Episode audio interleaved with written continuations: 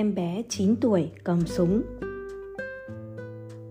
Anh Hoàng, người phụ trách báo chí Vĩnh Linh cho biết có một em bé Vĩnh Linh lên 9 tuổi đã giúp bộ đội đặc công phá được một sân bay trực thăng. Sáng hôm sau, dưới một bụi tre, một em bé đang ngồi chơi với mấy anh bộ đội trên đầu một chiếc xe tải.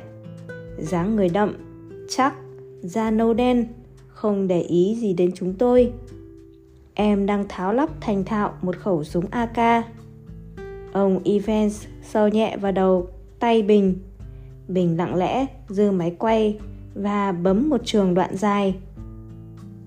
Nghe tiếng máy quay chạy, em mỉm cười, hai chiếc răng khảnh làm lộ một nụ cười dễ thương và vội vã nhảy xuống. Anh Hoàng đặt một chiếc ghế ngay ngắn dưới một gốc tre và kéo em bé ra ngồi, sửa lại mái tóc tai, chuẩn bị cho buổi quay phim. Ông Evans bứt tóc, cau có, quay lại vạc tôi. Lại ú trí rồi, hãy để em bé tự nhiên ngồi như lúc chúng ta gặp.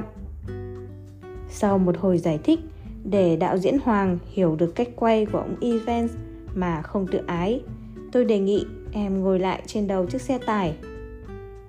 Ông Evans hỏi, thế còn cái mũ bộ đội và cái súng em cầm lúc nãy thì sao? Vậy là cậu bé Phạm Công Đức, đầu đội mũ bộ đội, tay mân mê khẩu súng AK, nhìn thẳng vào máy quay. Cháu tên là Phạm Công Đức, gia đình cháu ở bờ Nam. Các chú bộ đội muốn phá sân bay trực thăng. Cháu liền cùng với hai bạn khác đi vào khu vực sân bay và giả đò chơi trò đánh khăng. Thân của cây khăng dài đúng một mét. Bọn cháu đánh ra xa rồi đo. Đo từ đầu đến cuối sân bay cả chiều dọc lẫn chiều ngang, rồi về báo với các chú bộ đội. Bọn Mỹ không nghi ngờ chi hết. Sau đó, các chú bộ đội tính toán và bắn pháo cối vào chính xác, phá nát sân bay. Cháu được tặng dũng sĩ diệt Mỹ. Ông Evans hỏi thêm vài câu nữa. Bé Đức trả lời dứt khoát và hồn nhiên, tay vẫn không ngừng mân mê khẩu súng.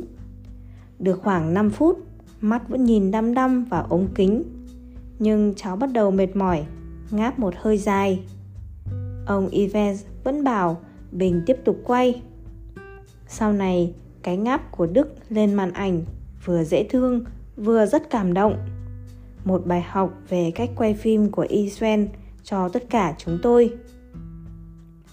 Năm 1968, khi chiến trường đoạn này trên màn ảnh Pháp, một người xem chất vấn Sao ông lại cố tình để một đứa bé mới lên 9 tuổi biết lắp ráp thành thạo và cầm chắc tay súng trong suốt cuộc phỏng vấn? Sao một em bé lại đội mức chiếc mũ quân đội Việt Nam?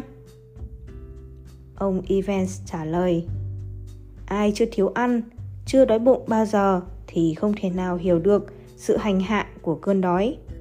Nếu như trong một buổi tối an lành, cả nhà anh đang quây quần trong bữa cơm bỗng có một hay nhiều người xông vào, lần lượt bắn chết từng người. Rồi sau đó lại chút bom tàn phá ngôi nhà của anh. Thì lúc ấy, không biết đứa trẻ 9 tuổi kia có quyền cầm súng để báo thù hay không? Hãy đi đến những vùng bị tàn phá, bị hủy diệt mới hiểu nổi tại sao người già, đàn ông, đàn bà từ bé đến lớn ở vĩnh linh đều đồng lòng chống lại kẻ xâm lược. Chúng tôi gọi đây là một cuộc chiến tranh nhân dân vì cái lẽ đơn giản đó mà thôi. Năm 2007, khi chúng tôi làm bộ phim Trở lại Vĩnh Ninh 40 năm sau, tôi đi hết xã này sang xã khác, mong tìm được em bé Đức của ngày nào. Nắng Vĩnh Linh trang trang hầm hập vào một căn nhà với đầy hy vọng, rồi phải trở ra vô cùng chán nản. Không thể tìm được em bé này rồi. Tối hôm đó, tôi phàn nàn với Khiêm, người quay phim của đài truyền hình Quảng Trị, đi quay cho chúng tôi. Chán quá, ngày mai cô phải về Sài Gòn rồi. Hơn một tuần nay, không sao tìm được tin tức của bé Đức. Nếu còn sống thì năm nay Đức cũng đã 49 tuổi. Khiêm chậm rãi. Cháu có học một thầy dạy toán cấp 3 tên là Phạm Công Đức. Nhà thầy cũng ở ngay dốc miếu linh tính nghề nghiệp làm tôi hỏi lại khiêm cháu cho cô số điện thoại của thầy đức và lập tức bấm máy. Một giọng Quảng Trị nặng nặng, ô ô, ai hỏi chi rứa? Khiêm cầm máy điện thoại. Thưa thầy, cô Xuân Phượng, trước quay phim Vĩnh Linh với ông Evans, muốn hỏi thăm thầy. Điện thoại đột ngột bị cắt ngang. Chừng 20 phút sau, một bóng người chạy vội vào phòng lễ tân khách sạn, rối rít. Đâu? O Phượng đâu? Trời đất ơi, O Phượng đâu? Tôi quay lại. Đây, bé Đức của tôi đây rồi. Cậu bé Đức của năm nào đây rồi? Vẫn đôi mắt ấy, vẫn nụ cười có hai chiếc răng khảnh ấy. Chúng tôi ôm chầm lấy nhau, tưởng chừng như không hề có gần nửa thế kỷ đã qua. Sáng hôm sau, Đức đưa tôi về nhà. Nhà số 1, đường dốc miếu. Vợ và bốn con của Đức chạy ùa ra đón tôi. Đi qua một vườn tiêu chĩu hạt, chúng tôi quây quần bên nhau trong căn nhà sáng sủa, rộng rãi. Sau năm 1968, Đức được đưa ra miền Bắc đi học thêm và tốt nghiệp khoa toán lý trường Đại học Sư phạm. Đức xin về giảng dạy tại quê hương mình từ đấy đến nay. Năm 2012, tôi sang Paris đến thăm Marceline và đưa một gói quà của Đức tặng ông bà. Một kilo tiêu đen nổi tiếng của Vĩnh Linh hái từ khu vườn của các cháu. Marceline ôm gói tiêu vào lòng, rưng rưng. Cảm ơn cuộc đời, mừng cho bé Đức. Chúng tôi đem một gói nhỏ hạt tiêu và đặt trên mộ Evans. Tôi thì thầm kể chuyện cháu Phạm Công Đức với ông. Ánh nến nhỏ lung lay trước mộ. Trời chiều Paris trong nghĩa trang Montparnasse trở gió. Joris đang ở cùng với chúng tôi. Đi một ngày đàng, học một sàng khôn. Sau hai tháng, có thể nói là sống chết có nhau, chúng tôi về lại Hà Nội. Trước khi lên đường về Pháp, Joris Evans bảo sau hai tháng cùng làm việc, tôi thấy Phượng có những năng khiếu của một người làm phim, nhất là những phim về chiến tranh. Nghề bác sĩ hay nghề phiên dịch rất cần thiết, nhưng tìm được một nữ làm phim chiến trường ở Việt Nam thật không phải dễ dàng. Vì vậy, tôi hết lòng mong muốn Phượng mạnh dạn làm cuộc cách mạng cho chính đời mình. Hãy đến với những công việc mà đất nước đang còn chiến tranh của các bạn đang rất cần. Được một chuyến đi không thể nào quên, được sống với những con người đặc biệt như Roris và Marceline, được tình thương mến đùm bọc hy sinh của các bạn trong đoàn, được tận mắt chứng kiến sự dũng cảm vô bờ, ý chí quyết tâm bảo vệ mảnh đất Vĩnh Linh Tuy đi có một đoạn đường, nhưng tôi được học nhiều hơn là một sàng khôn.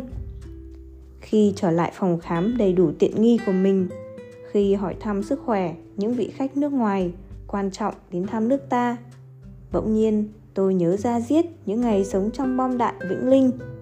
Có lần bị bom đạn vùi dập, người đau ê ẩm mà vẫn có thể thanh thản đi vào giấc ngủ sâu trong địa đạo tối tăm ngột ngạt rồi tình nghĩa anh em gắn bó, thương yêu nhau, sẵn sàng hy sinh tính mạng cho nhau của đoàn làm phim, của những người dân sống quanh tôi. Sau vài tháng chăn trở, vào năm 1969, mặc dầu đã bước vào tuổi 40, đã có ba con, tôi quyết tâm từ giã cơ quan đầy đủ tiện nghi sang trọng để bắt đầu những chập chững trở thành phóng viên chiến trường. Tôi luôn luôn cảm ơn chồng tôi và các con vì tôi tự nguyện từ bỏ phòng khám bệnh để đầu quân làm biên kịch ở xưởng phim vô tuyến truyền hình thuộc Bộ Thông tin nên mức lương bị sụt xuống thảm hại. Từ lương một bác sĩ, tôi phải nhận lương một tập sự, mức lương khởi điểm bằng mức lương của người lao động quét đường.